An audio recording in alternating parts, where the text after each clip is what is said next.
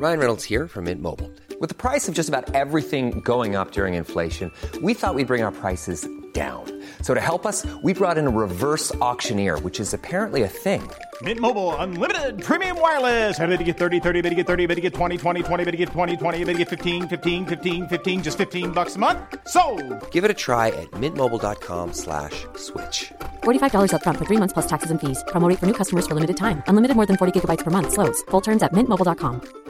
Burrow's furniture is built for the way you live. From ensuring easy assembly and disassembly to honoring highly requested new colors for their award-winning seating, they always have their customers in mind. Their modular seating is made out of durable materials to last and grow with you. And with Burrow, you always get fast, free shipping. Get up to 60% off during Burrow's Memorial Day sale at burrow.com slash ACAST. That's burrow.com slash ACAST. burrow.com slash ACAST. I'm Sandra, and I'm just the professional your small business was looking for. But you didn't hire me because you didn't use LinkedIn jobs. LinkedIn has professionals you can't find anywhere else, including those who aren't actively looking for a new job but might be open to the perfect role, like me. In a given month, over 70% of LinkedIn users don't visit other leading job sites. So if you're not looking on LinkedIn, you'll miss out on great candidates like Sandra. Start hiring professionals like a professional. Post your free job on linkedin.com/people today.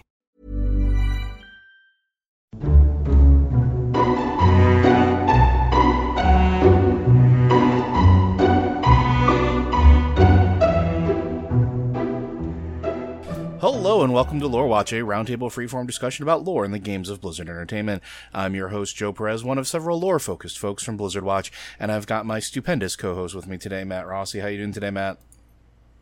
Okay. Yeah. Well, we have a lot of questions today, and we're going to be getting through them. Uh, hopefully, all of them today.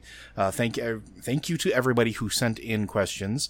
Again, uh, if you have questions for the podcast, you can send them in at podcast at blizzardwatch.com or any of our number of uh, channels on our Discord server, which we do check frequently for information. As a matter of fact, three of these questions came from uh, one person through those channels. So we'll get started. Uh, first question. This one is from Tetsemi. Is the description specific to Nathanos? I'm sorry. On page 122 of Shadows Rising, there's a description of Nathanos. Uh, he often wore a subtle cologne to ward off the scent of being neither living nor dead. Uh, many found the complete absence of scent unnerving. Sira has only just grown accustomed to it herself. Is this description specific to Nathanos due to how he was upgraded, rebuilt by Sylvanas, or might this also apply to Calia and or the Dark Rangers with how they were returned to life? Uh, complete aside, I love the Nathanos Bwonsamdi scene about this. So good.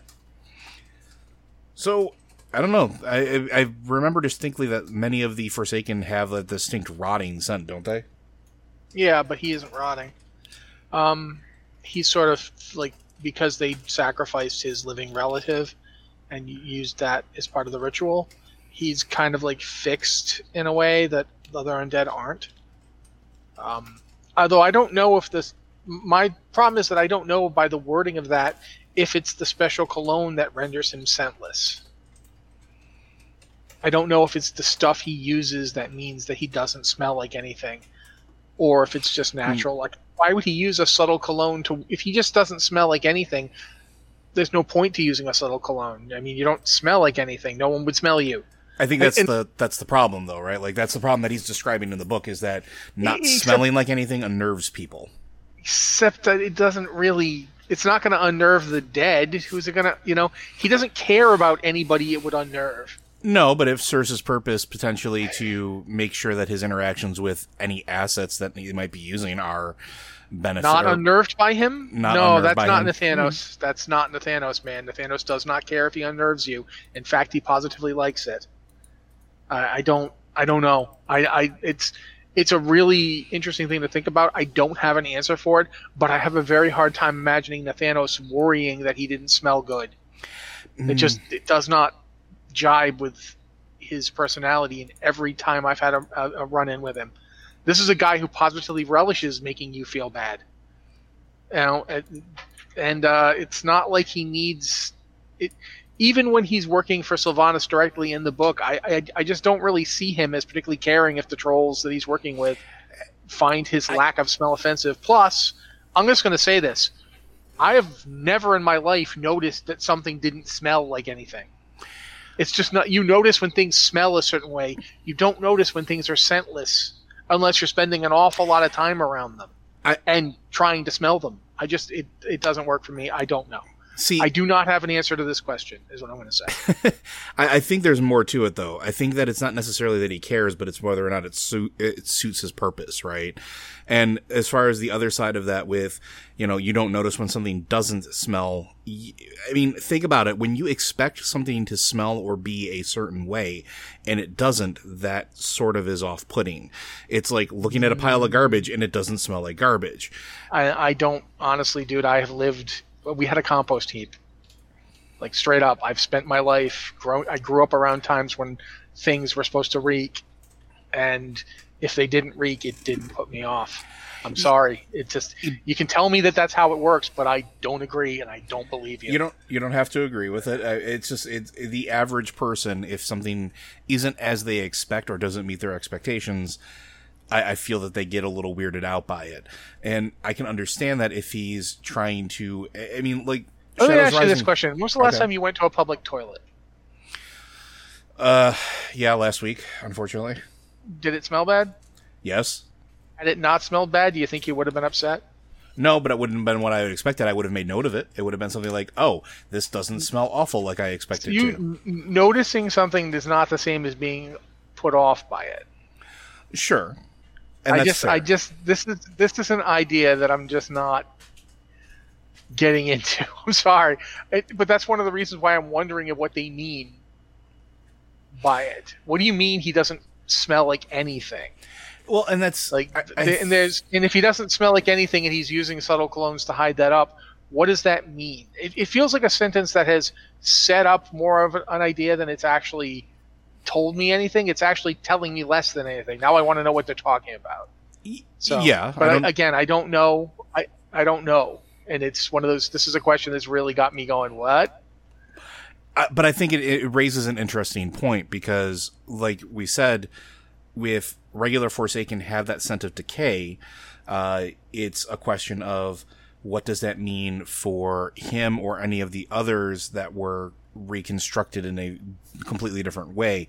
It also does make curious uh, question about Calia and the nature of her resurrection and if she falls into that same category of not necessarily smelling like anything. So I don't know. I mean, it's a it's a weird thing. It's not a throwaway line. I don't think so at all. I think it's something that will come up later at some point. Maybe they'll revisit it, but it's got me thinking. think- I will think say that I think it's very likely that Calia does not smell bad because a she was very freshly dead and b she was raised by a very specific mm-hmm.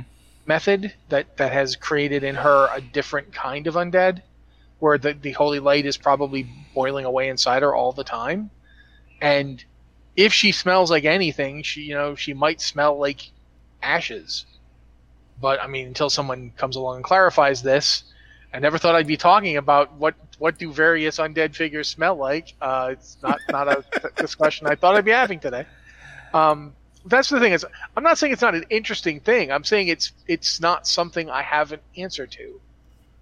You know, I can't just sit Yeah. back and tell you, like, you know, why does Nathanos do this? And you know, every time I stop and think about, you know, his lack of smell puts people off. It's like, quite frankly, I'm amazed that they have time to be put off by his lack of smell because everything else about him is so incredibly off putting that I'd already be pretty freaking irritated to have to spend any time in his company.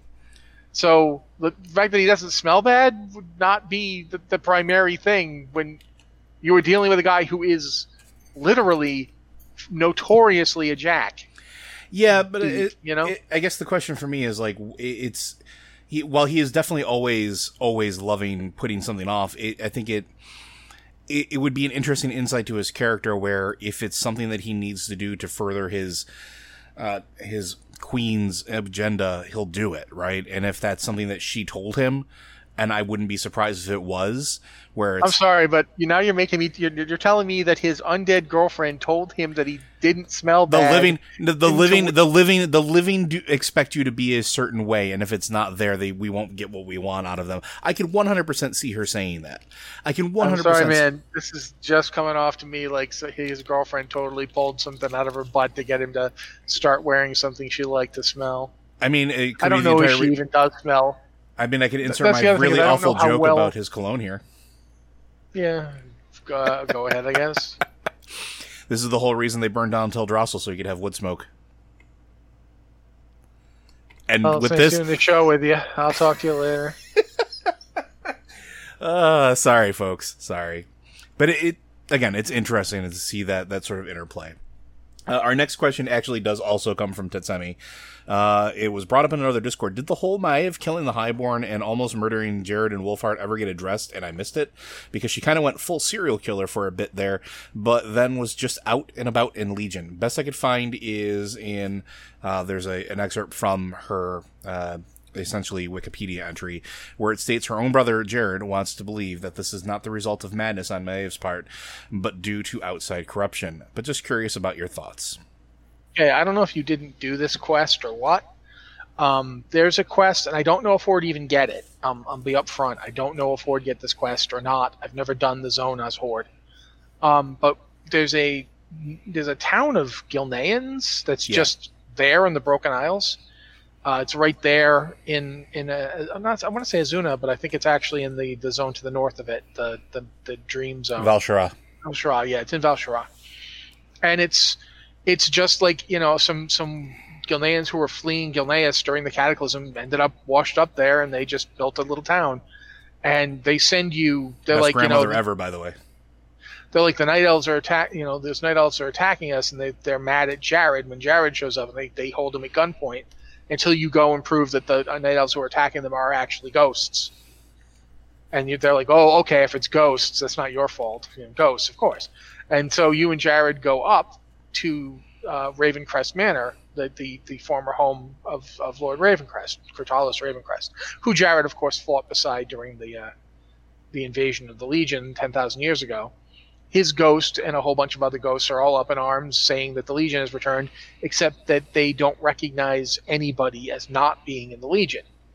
Like anybody they see, they think it's the Legion, so they attack. Um, so you go in there, and as you're fighting your way around the place, you find that Maiev is there. And she and Jarod have a reunion. By the way, uh, Maiev out of her armor is really interesting to see. I, I- Yeah. I recommend you go do it because up until that point, we'd never seen Maiev out of her armor. So seeing this normal night elf woman was a shock, man. I was like, oh my god, she's just a night elf. Like, of course she's just a night elf. Why wouldn't she just be a night elf? Yeah, okay. But it was a shock the first time.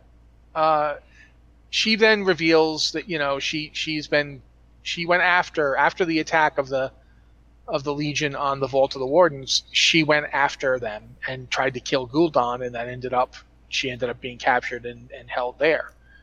And there's like a there's a line where she tries to apologize to Jarod for what she did, and he just kind of brushes it off, saying, you know, it's fine. You know, I, I I'm glad that you're okay.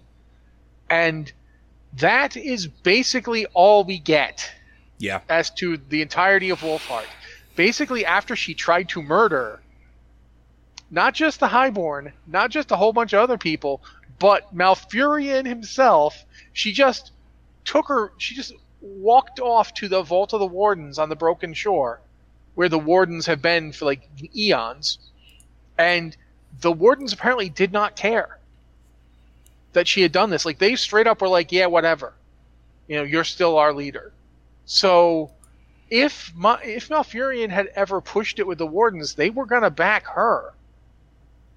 It's just the, things happened, so it didn't come about. Like the Legion attacked, so everyone's like, "Oh, okay, never mind." And so, until you go to battle for Azeroth, and Maiev tries to bring it up with Tyrande, that's the only time it's ever mentioned. And then when she brings it up with Tyrande, Tyrande's also like, yeah, whatever. We're, you know, the Forsaken burned down our tree. We got other things to worry about. So basically, Maiev has attempted to broach this subject twice, and both times people are like, yeah, whatever. Other stuff is happening. Yeah, and this So is. I was gonna say this is if you're horde, you do get to see m- most of this. Like it's not it's not like it's missed or, or anything like that. Uh, although if you didn't do the Raven Crest stuff, yeah, I could see where you didn't uh, you didn't see that. Yeah, I Uh, just I straight up don't know if it's available to Horde players. It is. I've never done that zone as well. yeah, I, I can tell you that it is. It's one of the it's one of the things you do regardless of your faction. Um, I just I had really no way of knowing because I like I said I didn't try. But yeah, like when when you see like, I know Horde wouldn't get to see the part where Tyrande is is talking to Maiev because that's taking place on the Alliance intro to the Warfront, and I'm pretty sure the mm-hmm. Horde intro is different. Yeah. Like if if the Horde go and help Tyrande, what? that's kind of weird, but you know. But yeah, ba- basically, Maiev has attempted twice now to at least bring the subject up and and it's kind of like a, well i did that stuff and everyone's like yeah yeah whatever you murdered a bunch of people. They were just mages anyway. Like seriously no one seems to be taking this seriously that she tried to she tried to kill her own brother. But- and he's just i guess he's just like yeah yeah whatever you were under a lot of stress it's fine. Like seriously uh, yeah. nobody seems all that put out. I, I I don't know though like if this is another case of them just completely getting rid of it for the sake of everything else that's going on, or if it is legitimately uh, this is and I talk about this a lot where everything that's been happening for the last several expansions has been one tragedy followed by another tragedy followed by another tragedy where we haven't had hardly any breathing room whatsoever. And I think, especially over the course of the last two expansions, Night Elves have definitely been in that hot seat for that. So is this a case of they legitimately have not been considering this because they don't have time to really consider it? There's always something more pressing, something else that's like, yes, you killed a bunch of mages. We'll deal with that later. I don't have time right this second. The legion's coming down from the sky. Or, yes, I don't have time to deal with this right now. Our home was burnt to the ground and I have vengeance to go seek. It's, is it, is it a matter of priority thing where the handful of lives that, and I, and I don't remember the exact total, but the handful of lives that may have tried to took, take, uh, or succeeded in, or, or even the, the, you know, fratricide is, is that something that is just not on a scale of worry to everything else that's going on? Yeah, I mean, you know, I'm not surprised that people are uh, like, you know, we, we have this army of demons trying to destroy the world. And I mean, one of the funniest things to me, the, the one of the problems here is Maiev was going to have a bigger role in Legion than she ended up with. yeah.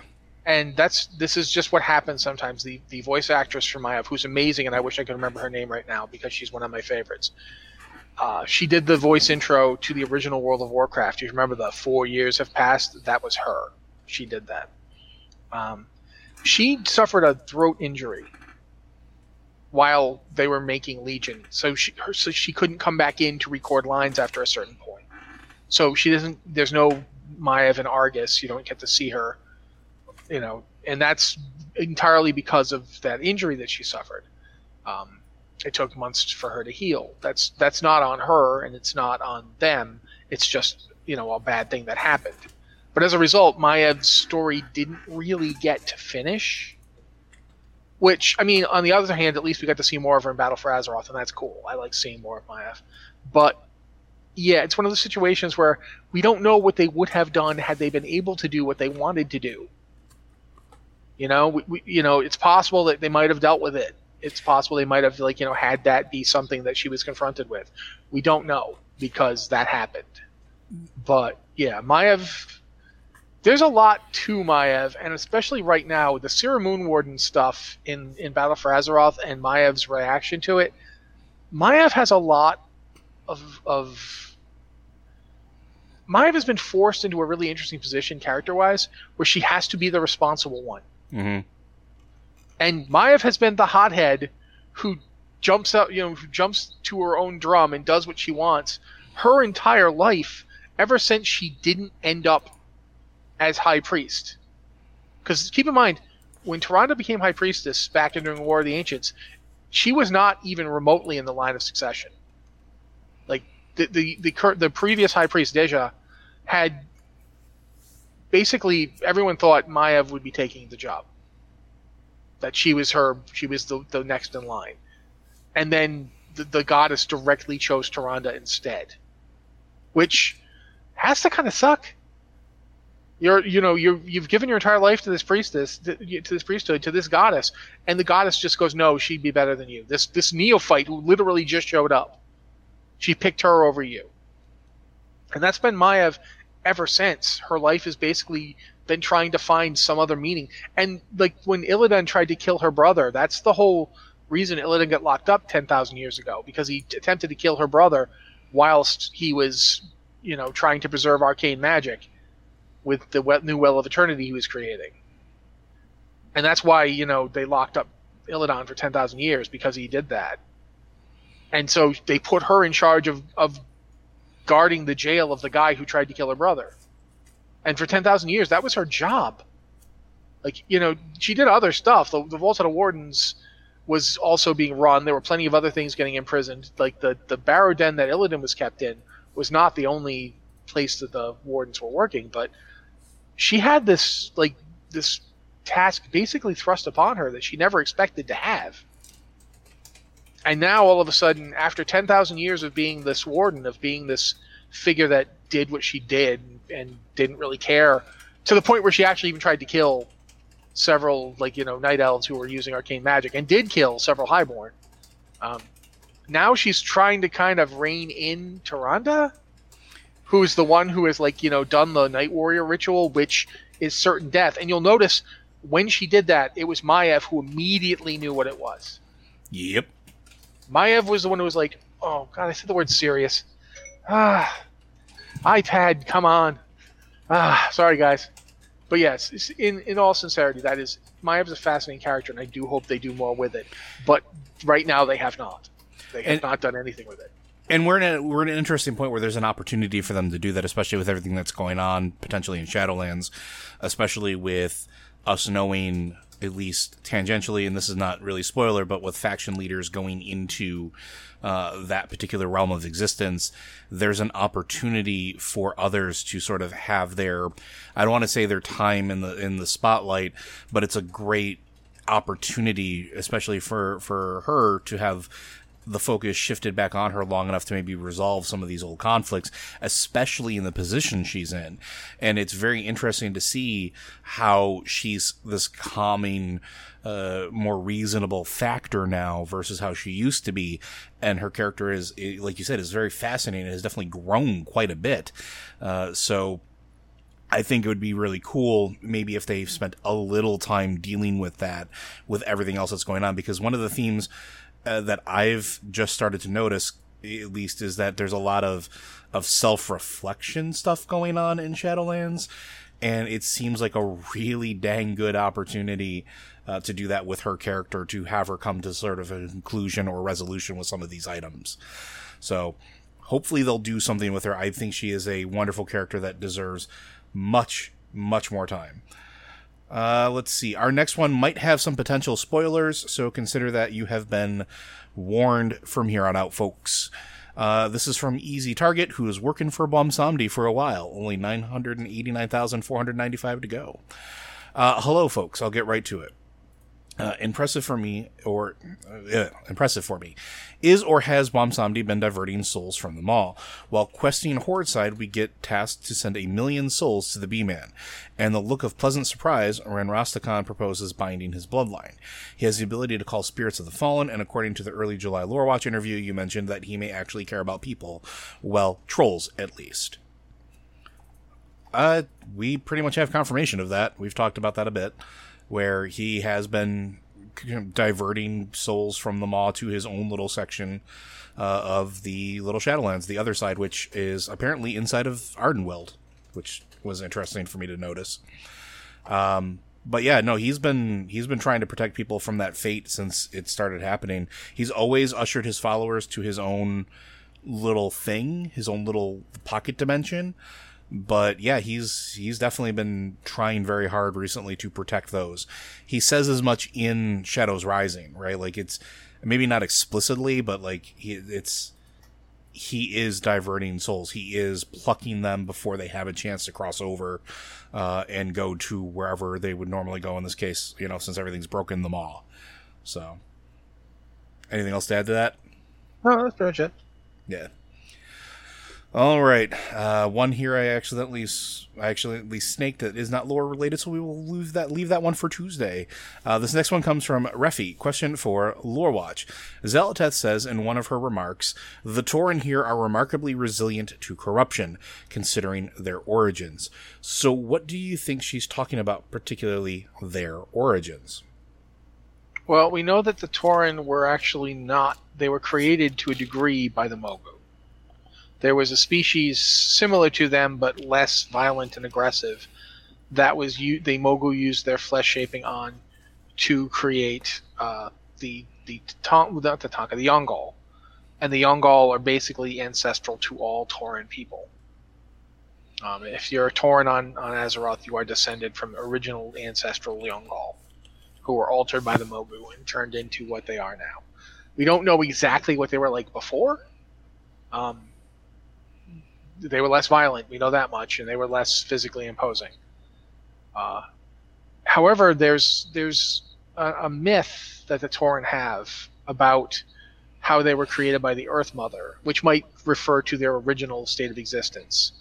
Um, one thing we know is that a lot of the, for lack of a better word, animal races of Azeroth, like the the the Firbolg, for example, mm-hmm. uh, are related to various ancients uh, it's hard to say exactly how, like if they're descended from them or if they were created by them or what have you.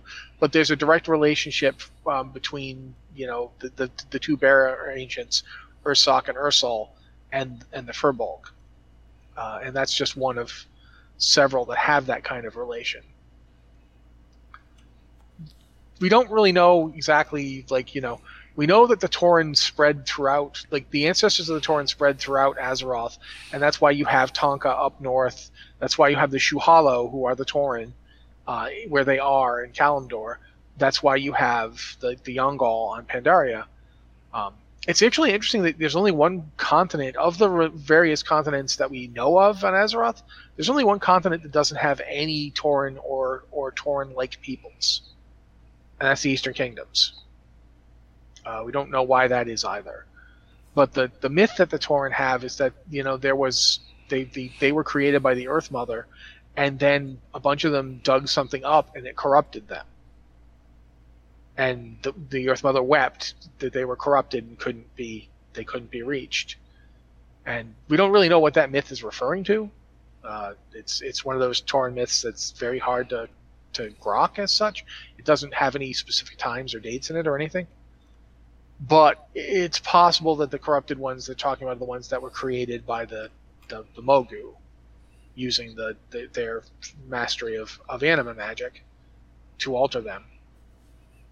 But that's all we really know about the Tauren. We don't know a ton about their exact origins. We do know that there is a tie between them. Eh, they're at least their original people, or whatever became the Yaungol. I think they're often referred to just as Yaungol, even still. Uh, there was a tie with them, not just with the Earth Mother, but also with Cenarius, uh, which is rather intriguing. It explains at least some of their inclination towards, you know, nature, Earth reverence, and things like that. Because uh, you know, also that's that's why the um, Highmountain have antlers. Yes, it's not because they are moose people; it's because they're they're it's a gift from Cenarius. Yeah. And so they've always been really, really tightly tied to Cenarius, uh, at least in that regard. Uh, so seeing where the, the, that corruption sort of fell off, of like happened or whatever, we don't know. We just know that there might actually be some genuine, honest truth to that myth. And with that statement from Xal'atath, there, that might be it. That might be what Xal'atath is referring to is that particular myth, which is if they fell to that corruption, why are they so resilient now? Is there something in whatever they dug up that forced them to be altered in such a way that they just became naturally resilient to it? Is it something that maybe necessarily the Mogu helped? Part of, like Well, I mean, you know, if you want to look at it that way, the Mogu used Titan ability, used basically a Titan technology yeah, in much the same way that Titan technology was used to create Wrathion. exactly. So per- perhaps that's what happened when they were quote unquote transformed by the uh, by the Mogu. Yeah, and that's and that's definitely something to consider. Um, so I th- I think that's a good case or candidate for what Xal'atath is referring to. But we'll see. Anything else to add to that one? I, I just that you know, we we know that the Yaungol roamed across the whole center of Kalimdor back in the day, back before the planet got split open. Yeah, And you know, the the Yaungol were basically enslaved by the Mogu and twisted by them, but we don't, like I said, we don't know what that means exactly. Like we we know that when the Yaungol, I mean, when the Mogu got their hands on Trogs, they made the Grummles hmm and the Grummles and Trogs are very different. We don't have any ex- any example of what the primordial Yaungol were like. You know, we know that like we've got Taunka, we've got Shu'halo, and we've got Tauren, and we know that what Huln Highmountain looked like. You know, we know that Holm was pretty close to a Shu'halo, and he, you know, his people are Shu'halo today. Um, when he, when he was leading them 10,000 years ago, but that was like many, many thousands of years after all that stuff had happened to them. So it's it's very difficult to actually nail down what what what she's talking about when she says their origins. I, I do I do think Joe's on this right track that it might have something to do with that Sorrows of the Earth Mother myth. Um, I wanted to actually look it up to make sure I was giving it to you proper. So I, you know, because yeah, I'm trying to remember it. It's it's hard to sometimes, but here's the sorrows of the Earth Mother myth. Um, as the children of the Earth roamed the fields of dawn, they hearkened to dark whispers from deep beneath the world. The whispers told the children of the of the arts of war and deceit. Many of the Shu'halo fell under the shadow's sway and embraced the way of malice and wickedness. They turned upon the pure brethren and left their innocence to drift upon the plains. The Earth Mother, her heart heavy with her children's plight, could not bear to wit to watch their fall from grace. In her grief, she tore out her eyes and sent them spinning across the endless starry skies. An'she and Mu'sha, seeking to ease the other's sorrow, could only chase each other, a faint glow across the sky. The twins still chase one another with every turning of the world. Though sightless, the Earth Mother could not long stray from the world after her, of, of her heart. She kept her ear to the winds and listened to all that transpired across the fields of the dawn. Her great heart was always with her children, and her loving wisdom never fled from them. And that's the whole myth. That's that's it. So that's all we It- know about that myth. We don't know exactly what the whispers from deep below the earth world are. Clearly, it sounds like the old gods, but yeah, that's that's what we got for that myth. It almost like that myth in the context of that. It almost sounds like the moment before they started roaming away from the middle of Kalimdor, before they they moved on to to the other areas, like they were leaving home, and that was the moment that that brought their despair, which is entirely possible. Do you want to? The other thing is the whispers from deep below the earth could also be the Mogu, Yeah, because a the Mogu were like were buried for long periods of time, and the Um, they- facilities made they used were always in the ground. yeah, and they're the ones that actually made the Yaungol into warriors. They enslaved them and turned them into like fighting forces. They were basically creating like living weapons to use against the uh, Mantid. So it could be that. I, I don't know. Honestly, it's it's one of those situations where we, we, we don't have a ton of details here.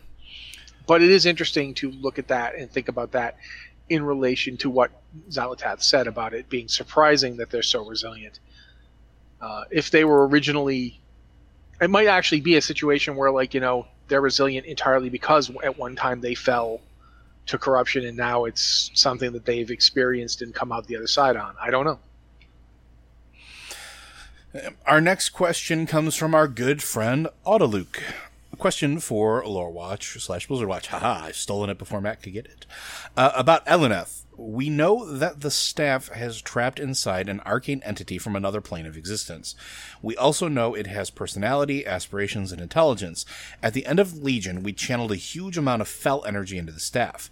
What repercussions do you guys think we'll face for it, if any?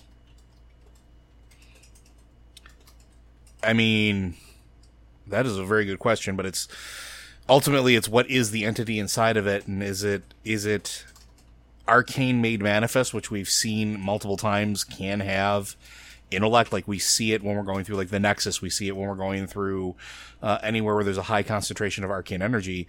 It can coalesce into a form that has intelligence. It has presence, right? Is channeling that much fel energy into it uh, really the problem, or is it really fel energy that got channeled into it? Because that's the other thing, and and, and Matt can keep me honest on this one. I don't know if it was ever explicitly said that pulling the energy out of the Sword of Sargeras was actually fel energy. Don't forget, he was a Titan. We don't know the true essence of whatever he did. So it might not have been fel. It didn't look like fel. It looked like fiery essence when it was getting pulled out of the sword and into our stuff. It didn't have that green tint. It didn't have that same corrupted hue that everything else that we've dealt with the Legion did. So it could just be overwhelmed. It could be it could be fel corrupted. I don't really know. What do you? I mean, we can look at we, we can look at what we know about one artifact that got exposed to whatever the energy was in Sargeras' sword, and I, I'll freely admit, right now I don't know what the energy from the sword was. I mean, I would have assumed it was fel because Sargeras went on a like cuckoo for Cocoa Puffs rampage of sucking up the fel. That was his thing, but it's possible it wasn't. Um, I don't know. So yeah, that's that's an interesting note to that question. Uh, but Xal'atath clearly didn't enjoy the experience and felt abandoned, uh, which Xal'atath had abandoned every wielder it ever had up till that point. So when it felt abandoned, that's kind of like ironic right there. It's like, are you? I used you. You don't get to use me. You know, sort of moment. Uh, in terms of Aluneth, Aluneth was not as sinister as Xal'atath, obviously, because like as you pointed out, it was just some kind of arcane energy from another plane of existence. But that's like interesting to think about because that seems to be what Titans are. Yeah. Titans are arcane entities from another plane of existence. They're pure arcane power flung into our reality. Worlds form around them to, to shield them like like pearls, um, forming around Erinyes, or like an eggshell around an egg. And I mean, imagine we've got this arcane entity that's not, you know, it did not seem to be Titan level. It did not seem to be like as big and powerful as a World Soul, but we just drained the power from an actual Titan into it. What does that mean for Aluneth? I don't know the uh, I don't know the answer to that question. Uh, could could we have repercussions? Absolutely. Uh, I think it would be hilarious if Aluneth pulled a Xal'atath and actually incarnated itself physically in our universe. What would it be if it did that? That's a good question. I don't know the answer to that question, but it is an interesting thing to consider. We one of the things we know is going to happen in Shadowlands is there's going to be like a history to the Warcraft universe that we've never seen before. Um, not just the the Pantheon of Death, who are kind of like the the the Shadowlands version of the Titans, but the first ones who we know nothing about. Mm-hmm.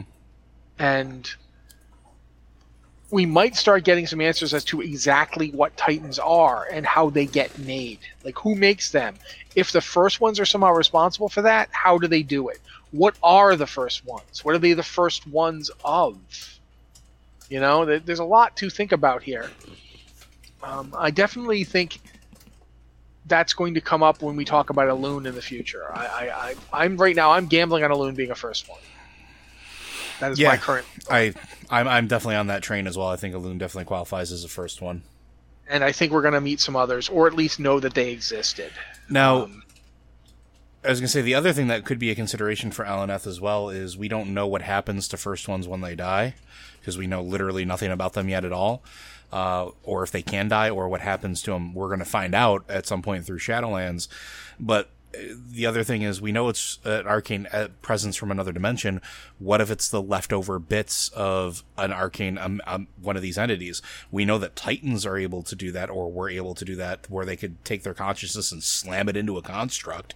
They, I mean, that was, uh, there was an entire series of events around that that drove many of their their watchers crazy right? Like, and how many change weird chain of events as a result of that. It's also entirely possible that Aluneth was maybe a fraction of that or a fragment of something that existed elsewhere, and that's why it has such a strong personality and aspirations and intelligence, but none of the malice of Xal'atath because of whatever entity it was born from. Because that's the other thing. Like Xal'atath was a shard of an uh, of presence, right?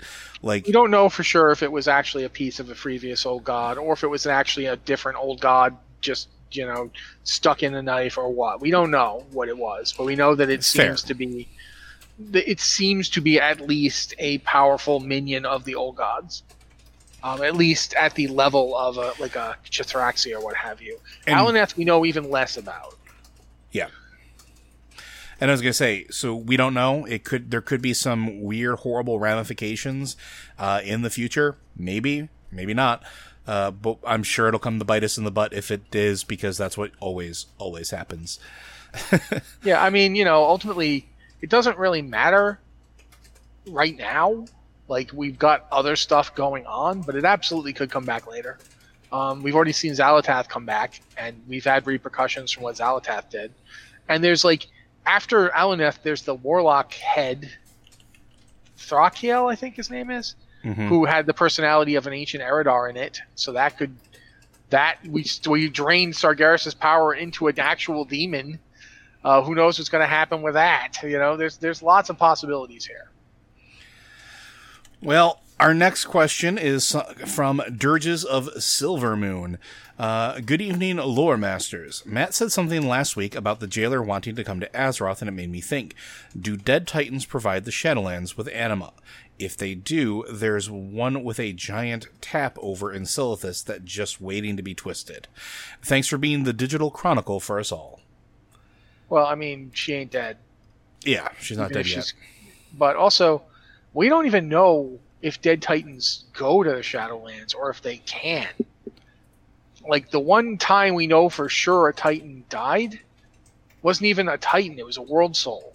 hmm A, a, nascent, not yet born world soul was killed by Sargeras. We don't know what happened to it. We don't know if, if it you know went anywhere. We have no idea. Um, when when the other Titans physically died, they managed to use a magic to save their souls and throw those, as Joe just pointed out, into other bodies which weren't at all ready for them. Um, and then somehow they ended up getting correct, collected and taken to Antorus. Uh, possibly that's what Sargeras was actually doing in Northrend when he was there, and the, the, Avatar Sargeras thing happened. His actual goal might have been to get the Titan souls, and he just didn't get Eonar's because she wasn't there. Like Eonar took off and went to Elunaria with the world named after Elune that we don't know anything about. What the heck? Why is it named Elunaria? But you know, regardless, since we don't know what happens when Titans die, or if they actually die as such, um, it's very hard to answer your question. Uh, did it's entirely possible that they do that? I don't know.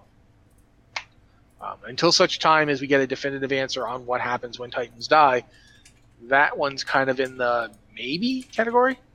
Uh, but in terms of the the quote unquote giant tap over in Silithus, uh, don't don't count Azeroth out just yet. Uh, she's not dead.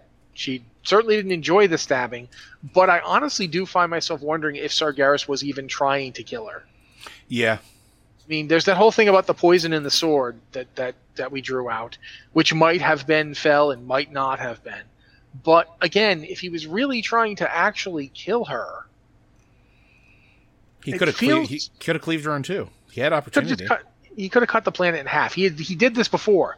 Like Yep. this is a thing he did before. He blew up a planet, and he was standing there for quite a while. He didn't look like he was trying to kill. He didn't even pull the sword out until they started pulling him to the pantheon. Yeah, and, and if you and if you're if I know some people are gonna will question that and like well well no look at during that encounter when you can see Azeroth when you're fighting Argus if you look up you can see the planet it's wrapped in the misty form like it's enveloping the planet it's not like he's looming over it. It's not like he, like we've had descriptions of in the past where he's sitting there in warrior mode with a sword ready to cleave it in twain. No, he's doing something that we still don't know what his goal was. we we've we've made guesses over the years. We've we've had different posits as as far as like what he was he was doing. Uh, I once at one point I posited that maybe he was just lonely and because his family was dead. Well, that's actually that, mentioned. One of the warlock artifacts straight up says that he is in love with the planet. Yeah, which And makes it's- sense. it's like a dark, obsessive, twisted love that he did. You know, because he's alone. That's the same reason he wants to get the pantheon back. You'll notice he didn't. He's not trying to kill them. He's trying to warp them to his viewpoint.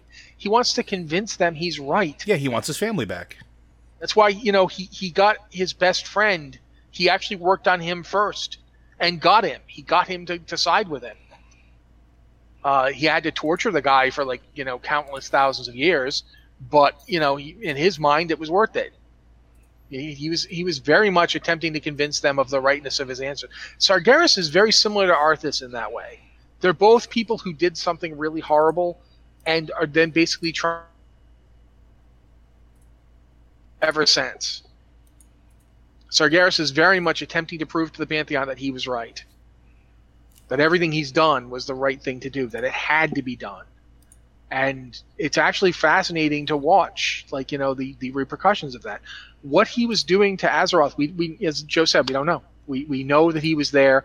We know that he was like literally suffusing the planet. Was he attempting to enter it physically? Like, was he trying to put his essence there and join with it? What, what was he? I don't know. Was he attempting to influence Azeroth and then, like, quote unquote, birth her?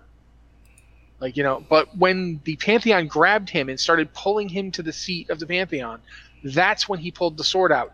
And when he strikes the planet, he's being pulled away. Like, that's, like, was he attempting to, to kill Azeroth? Was he attempting to kill something in Silithus? Was he attempting to literally use the sword to keep himself there? That, that's, you know, your answer is as good as mine. Yeah, because we still have no idea, and, like I, I often maintain that the placement of the sword was 100% intentional. It's just what that intention was completely is just escaping me, right? Like we don't know, we have no way of knowing. So, uh, but yeah, I we don't know what a dead titan really causes because even now we don't really have a dead titan. We've had a dead world soul, which is I, I don't know necessarily I would consider it the same thing but we don't know what happens to it. We don't know where they go when they die. We don't know that they go to the Shadowlands. Uh, and we know that sufficiently powerful beings have their own places and their own cycles of where they go to, right? So maybe, but we, we won't know. I suspect that we'll find out more about that as the Shadowlands moves on. Because as you're doing the areas, you learn more about the machine of death and and what the Shadowlands actually are. And I don't have a complete view yet. I don't think Matt has a complete view yet. I don't even know if Blizzard has a complete view yet. Um, they might still be figuring that out as they go along. So, uh, let's see. Our next question. Good morning, lore watchers. While drunk one evening, one of my guildies came on Discord having just read about Pelagos. They knew nothing about the character and going on just the name speculated that they might be a dragon. This got me thinking. I am unsure if the beta specifies Pelagos' original species. However, the name Pelagos appears to follow the convention of a male blue dragon. Think along the lines of Kalecgos and Malygos. Given the character is transgender and male presenting, it makes sense to me that they would want to have a male name. Which leads me to my question. Do you think it's possible that Pelagos was originally a blue dragon? And if so, which blue dragon do you think it would best fit? I understand that there may there may not be very much lore on this, but personally, I like to think it's Tarecgosa. Sindragosa also comes to mind, but I don't know enough about her before her undeath to know if she would end up in Bastion. I look forward to hearing your thoughts. Sincerely, Alexion Doomhammer. Uh, Sindragosa seemed pretty comfortable with being female. Yeah. She was the brood mother of the of the flight. She didn't seem to have any particular difficulty. Uh, I don't think there's anything in game that would that tells us one way or another if Pelagos is a dragon. Um, and quite frankly, I think the name is basically picked because it's somewhat Greek. Uh, but in terms of, I mean, there's nothing that says Pelagos wasn't a dragon. I don't think it just says that Pelagos was you know lived as a woman, but I always felt that she that they were male. That's that's what it says that he he is a male, and now in, in the Shadowlands can live in the body that has always seemed right to them. Um, I don't. I mean, I've only done Bastion like four times, so I, Pelagos does not actually take up a lot of it. He's he's there. He is somebody you do stuff with. I haven't done the the actual Bastion Covenant stuff yet. It's quite possible he's more featured there. I don't think there's anything that specifically tells you what world Pelagos is even from.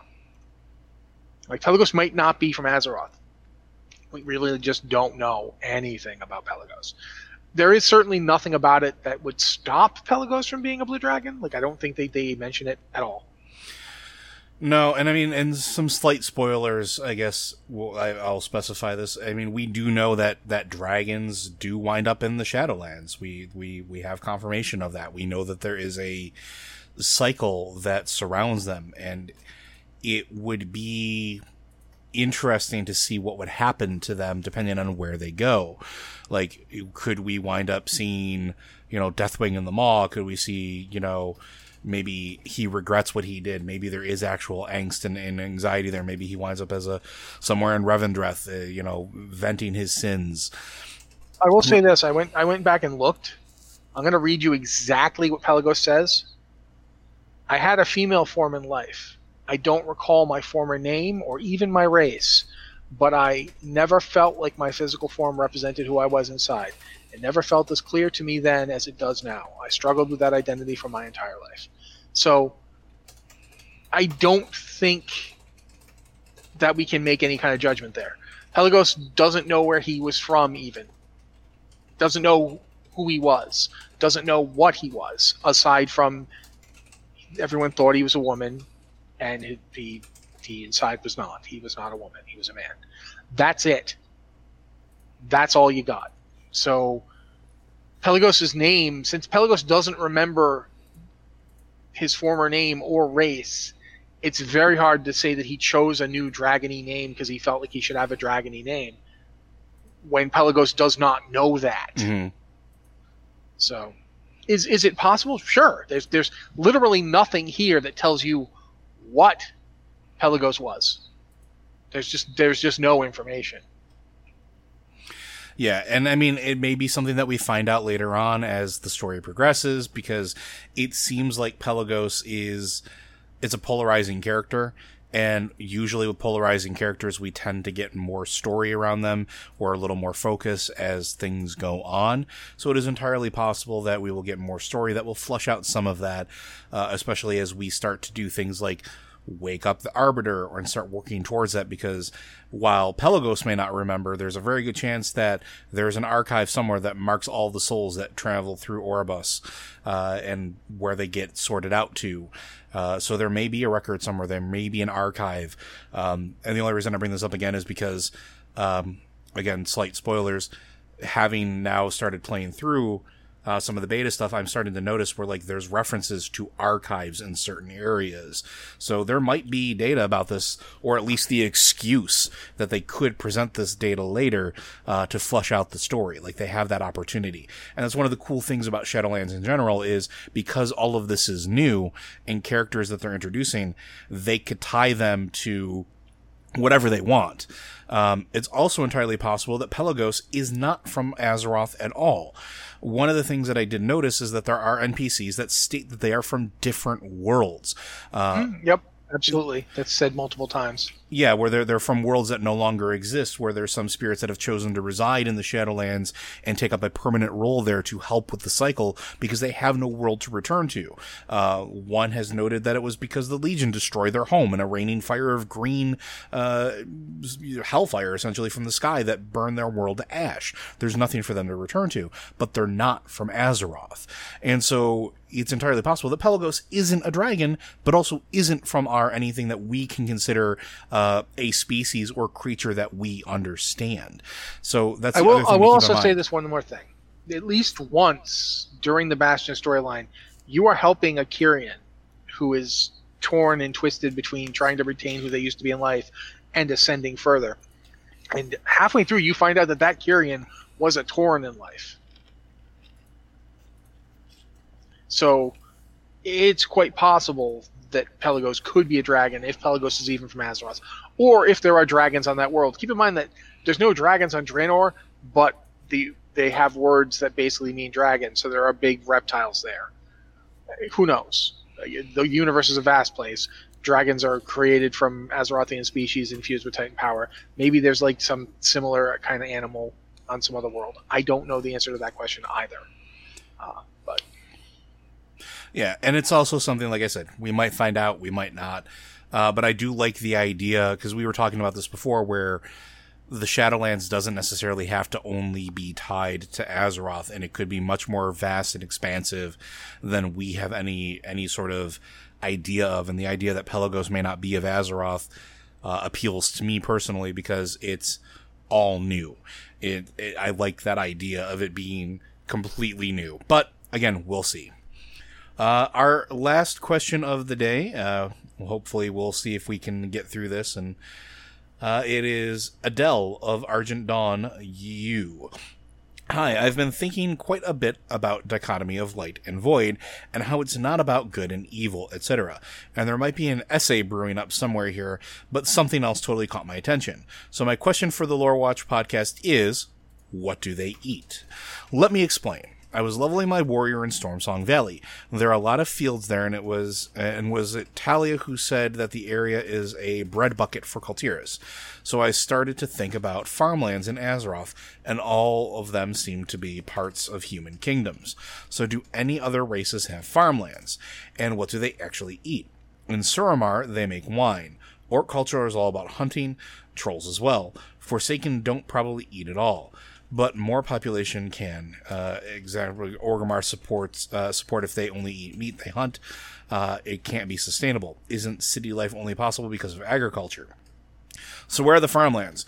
Who eats what and what does it all work out? There might be imminent threats to, uh, from old gods and Sylvanas and whatnot, but food is still important.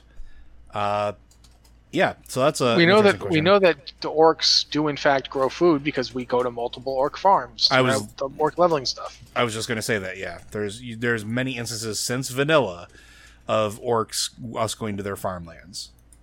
Now, when you say you know city life is only sustainable because of agriculture, that's kind of true for us in this world that we live on right now. We don't have access to magic. Mm-hmm. Um, Drew, the druids who you know are such a huge part of night elf culture can basically coax nature into providing food. You see that not just with them, you see that with the Gilneans when Celestine of the Harvest hasn't been turned to a worgen yet, is using the old faith to promote growth. She's basically bolstering the, the land's ability to provide them with food. And they, of course, they, they still had farms. You go to farms in the, the, the Worgen starting zone. You see that, that the people of of Gilneas had farms, but they also had nature magic that they could use to a degree. Now the Night Elves were much more powerful druidically, and it's quite possible. I, I think it's even said in one of the books. And keep in mind, the, the the RPG books are not canon, but one of the things they point out is that the the Night Elves basically live in balance with nature and can get nature to provide them with what they need. Also, they're much more predatory than say the, the the blood elves of Silvermoon, who were before that were the high elves of Silvermoon, who definitely used magical agriculture. Oh yeah. And there's like we the the reason you don't see a ton of farms is because the Dead Scar goes right through them. But they had farmlands. There's there's actually like a vineyard or two uh, that you even see. There's cultivation there as well.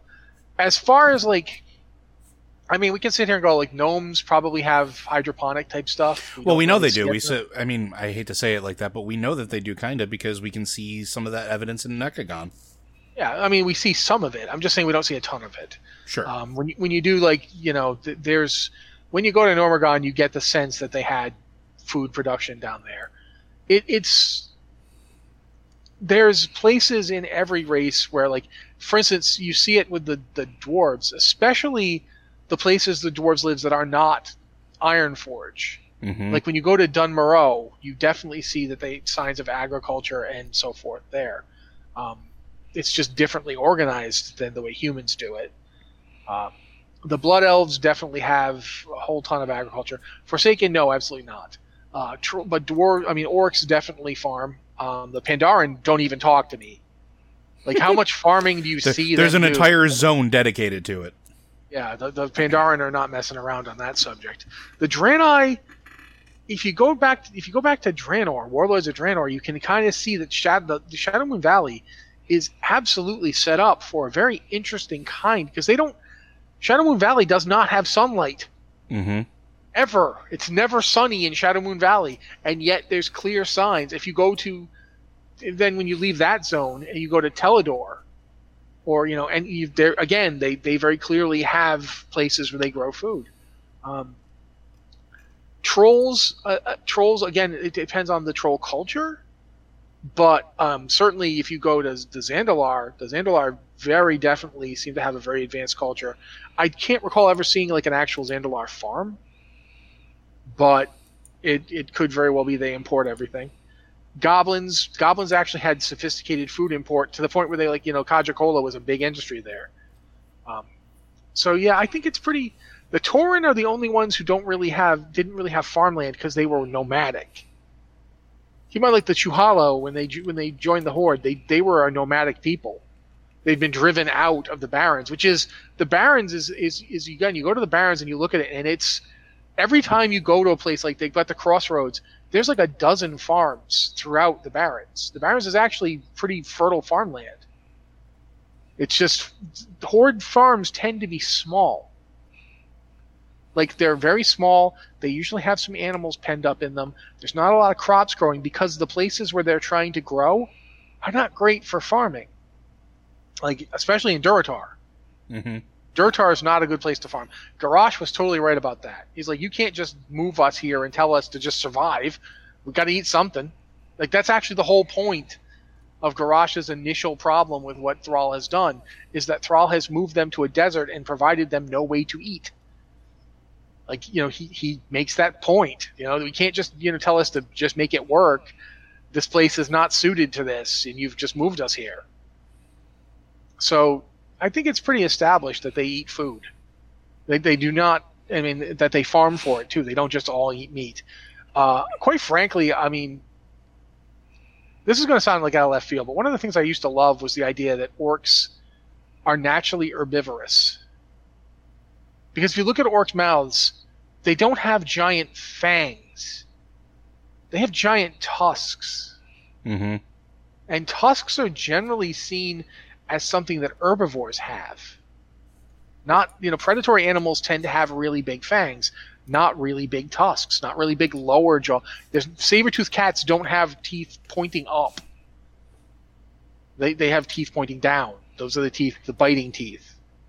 So, I, I don't. That's not the case. Orcs obviously eat meat and wow, but it's always an idea I've really liked the idea of is that maybe they were originally more herbivorous.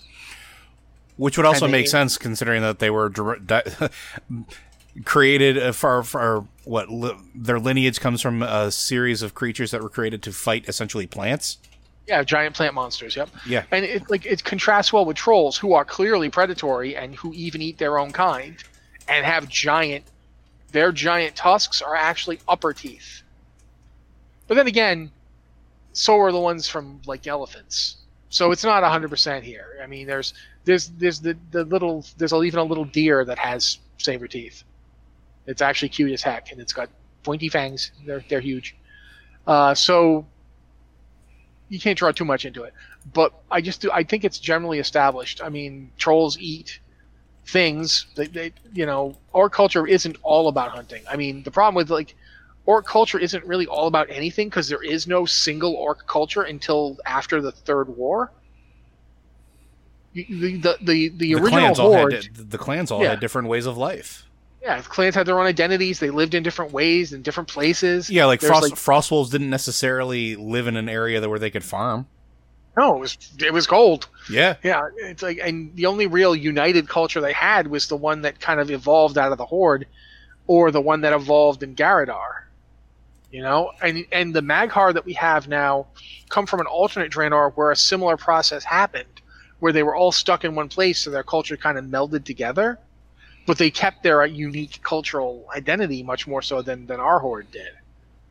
Um, and that's the so it's very hard to say orc culture is all about anything. Uh, clearly, they do both. Um, just as clearly, for instance, for like for instance, Varok Saurfang, orc farming did not appeal to him. He didn't like the sound of it because orc farming is very animal husbandry based. They raise animals and and you know use them for meat, so they are clearly a high meat eating people. Um, Suramar they make wine because they're making literally Arcwine. The the Arcwine that they're making in Suramar is like it's literally like liquid mana. Um, they don't all the things they eat and drink in Suramar until fairly recently. Until they until we raised the Arcan'dor, nobody in Suramar had eaten anything that wasn't pure magic in ten thousand years. Like they weren't eating food anymore in Suramar. Suramar they were just eating magic. That's why they didn't just become withered like the, the blood elves did when they got cut off from magic. What happened to them was so much worse. Because they were like getting cut off from the very not just the thing they were addicted to, but the thing they literally had relied on to survive for 10,000 years. You cut people off from the Nightwell, they turn real bad real fast because it's more than just a magical addiction. It's literally everything that sustained their lives for 10,000 years. That's why the Arcan'dor was so important. Because it basically said, here, now you can eat this, and it will be like actual food, but it will also sustain you in all the ways you're used to. And it cures it cures their their wasting away. It fixes the nightfall and when they eat the fruit of the Arcan'dor, boom, they're they're themselves again, which is a massive thing. And it, it's their culture's idea around food is really messed up because they didn't have it for ten thousand years. Yeah, and I think part of the reason you see humans and such a central focus on it, especially in like this game, is because uh, you got to keep in mind too. Like, unlike a lot of the other races, the vast majority of their their fighters, their warriors, are conscripts from farmers, right? Like, they're not they're not like the orcs who came here in a, a mainly warrior type race type thing where they were they came spoiling for a fight. Like that's what they originally were doing. Or the Tauren who they're more foragers as as opposed to farmers because of their their previous history. Like their time in Mulgore, their their time there is the longest they've been stationary ever. They they generally were people that moved around, so they foraged for everything, or, or hunted, or whatever the case was. So farming wasn't part of their culture. Uh, oh, they were gatherers yeah. because that's what you do when you're a nomadic. Yeah, for the night elves, they didn't have to. They they literally asked nature for what they needed because, well, that was part of their culture. Uh, Plus, keep in mind that they were immortal, they were immortal, yeah. So they didn't literally really, immortal. They didn't die from things like not eating. Yeah, So it's, it's quite possible they did. They only ate when they felt like you know for pleasure, and so they could eat a lot less but I think that's not like it was going to affect them.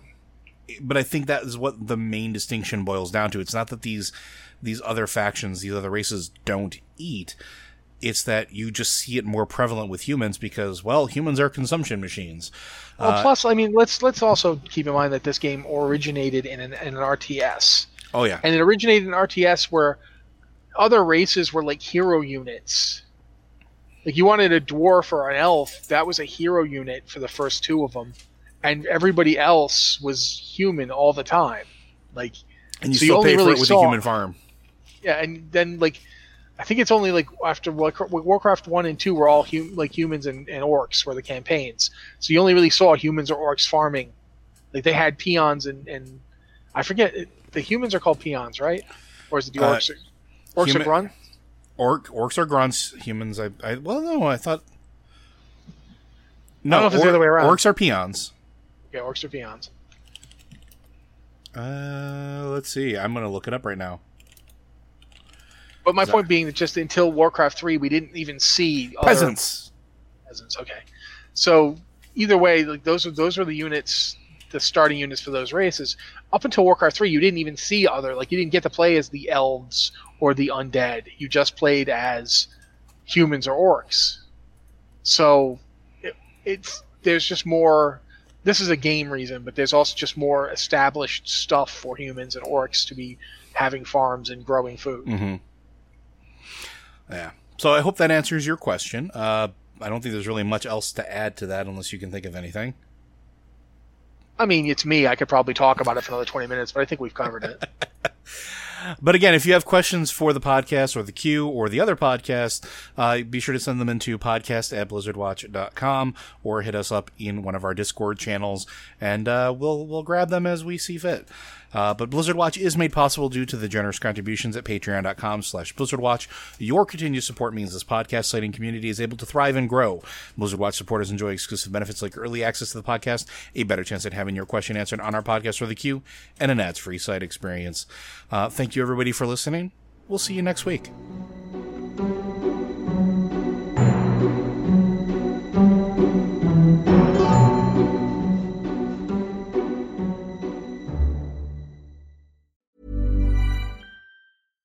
Hi, I'm Daniel, founder of Pretty Litter. Cats and cat owners deserve better than any old fashioned litter. That's why I teamed up with scientists and veterinarians to create Pretty Litter. Its innovative crystal formula has superior odor control and weighs up to 80% less than clay litter. Pretty Litter even monitors health by changing colors to help detect early signs of potential illness. It's the world's smartest kitty litter. Go to prettylitter.com and use code ACAST for 20% off your first order and a free cat toy. Terms and conditions apply. See site for details.